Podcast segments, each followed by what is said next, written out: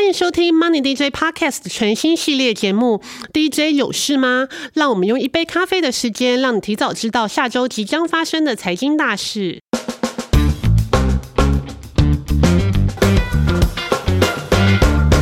五月十七号是上市柜公司第一季财报公布的截止日哦，所以下周还是以财报以及法说会召开的旺季为主。那在电子厂的部分呢，下周的重中之重当然是鸿海的法说会。大家关心第二季零组件供给吃紧的状况会不会影响出货？不过看起来应该是很有可能哦，因为先前董事长刘扬伟已经有提到，目前的缺口差不多是一成，部分的订单会递延。另外呢，鸿海今年设定的毛利率目标为百分之七，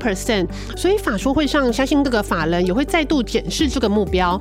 另外呢，鸿海这周已经公布跟国巨合作成立类比晶片的厂商国汉，那大家可能会更有兴趣鸿海集团在半导体市场上的布局，要如何结合自家的生态链以及做到垂直整合这个部分。另外呢，品牌厂商华硕下周也是召开法说，市场关注的重心是在挖矿新一波的需求带动之下，显示卡缺货的情况会不会更严重。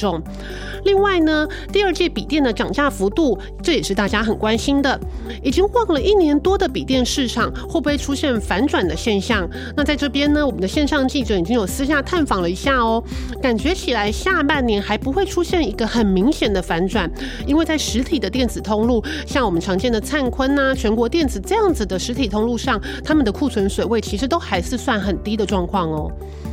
下个礼拜呢，也是记忆体 I C 族群的法说周哦，这些也是算是记忆体族群中比较偏是高价股的族群，包括上游的记忆体相关的矽智财大厂力旺、记忆体 I C 设计厂商爱普、群联等等。那以群联来说呢， NENFRESH 控制 I C 第一季大缺货大涨价，客户呢也几乎是不问价格，只求有货。那群联第一季毛利率可期，但也要关注公司在研发费用上的成长幅度。记忆体封测大厂南茂呢，也是在下周召开法说会。南茂在去年第四季开始启动涨价，那涨幅大概是百分之五到百分之十， 那第一季再涨百分之五到百分之十， 那预期第二季还有可能再涨价哦。市场还是会高度聚焦在封测价格下半年还涨不涨得动，那公司的态度呢，会影响到市场的信心。接下来呢，就是传产族群了。那下个礼拜有一些很重要的大事，首先市场就会高度关注，而且人气持续不坠的航运类股呢。那下个礼拜呢，呃，货柜航运三雄第一季的获利就会公告。那预期三家公司阳明、长荣、万海单季的获利呢，就有可能会超过去年全年的获利表现，真的是业绩大喷发哦。那在金融股的部分呢，下周就是以开发金法说为代表。那我们也有观察到哦，截至四月底前呢，开发金可以说是金控族群股价涨幅的前段班。那最主要呢是市场看好开发金在寿险跟证券这两大事业的表现都很好。另外呢，开发金之前有说过呢，要透过资产重配置呢，将 R O E 提高。那法人当然也会很关心这个部分的进度跟效益是如何。那在总经的部分呢，下周的大事首重是 M S C I 的季度调整，台股的权重有可能会降，但市场更关注的是成分股的增加。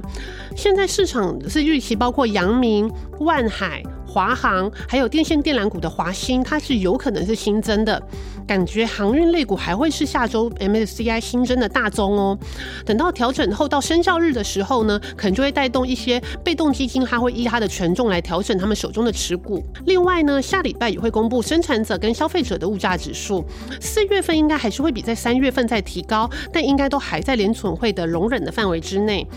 目前市场是预期呢，联准会的动作有可能是先缩表再升息，那到底缩表的时间点可能会落到什么时候？那这些风吹草动呢，可能都会造成市场信心的波动哦。以上就是这个礼拜的 D J 有事吗？希望大家多多给我们支持跟分享，也先预祝大家母亲节快乐哦！大家下个礼拜见。